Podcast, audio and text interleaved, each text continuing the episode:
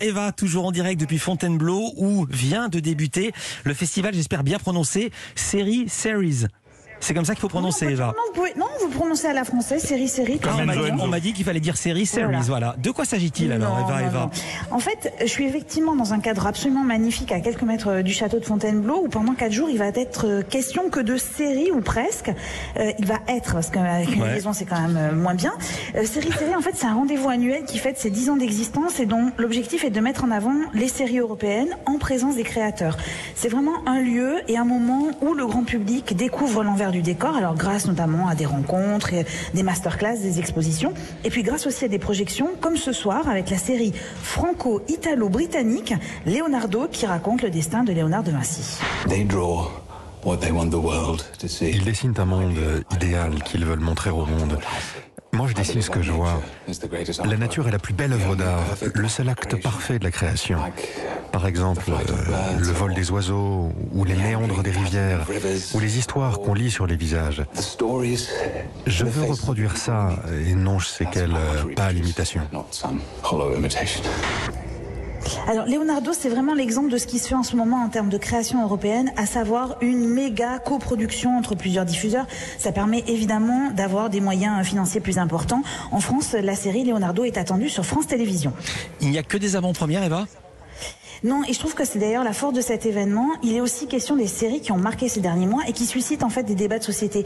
Je répète souvent que les séries sont le miroir de la société. Alors un miroir qui parfois euh, peut être déformant, mais toujours intéressant quant à l'image qu'il nous renvoie.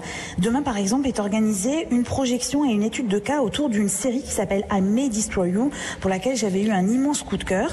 C'est l'histoire d'Arabella, agressée sexuellement euh, dans un bar. C'est une agression qui va provoquer chez elle une somme de questions existentielles. Est-ce que je comprends seulement ce que ça fait que d'être une femme qui lutte?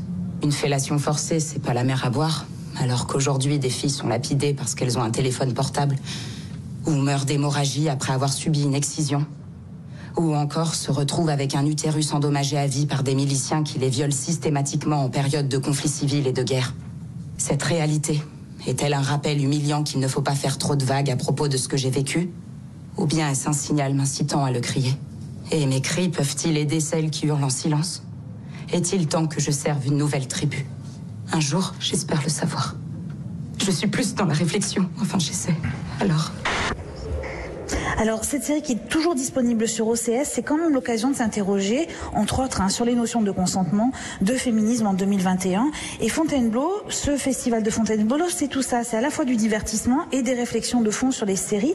C'est vraiment un événement festif et intelligent qui est gratuit et ouvert au grand public. N'hésitez pas euh, à venir. Et j'en profite, Philippe, pour euh, Oui. vous dire que dans le cadre de ces 10 ans de série-série, j'ai eu la chance de recevoir dans Série-Land le podcast 10 créateurs, créatrices, acteurs et actrices qui ont participé à 10 séries françaises emblématiques. Et tous les entretiens sont d'ailleurs euh, encore disponibles sur europe1.fr et sur toutes les plateformes de podcast. Voilà. Mer- Merci beaucoup, Eva Rock, et bon festival. Profitez bien de Fontainebleau. Merci, Bertrand, Bertrand Chameroy. On vous retrouve demain. On vous retrouve même demain à 7h40 dans la matinale de Mathieu Béliard et aussi en quotidienne. On l'a appris euh, dans le journal des médias grâce à Antoine Janton. Dans C'est à vous à la rentrée. Je vous dis félicitations. Eh bien, je vous dis merci, Philippe.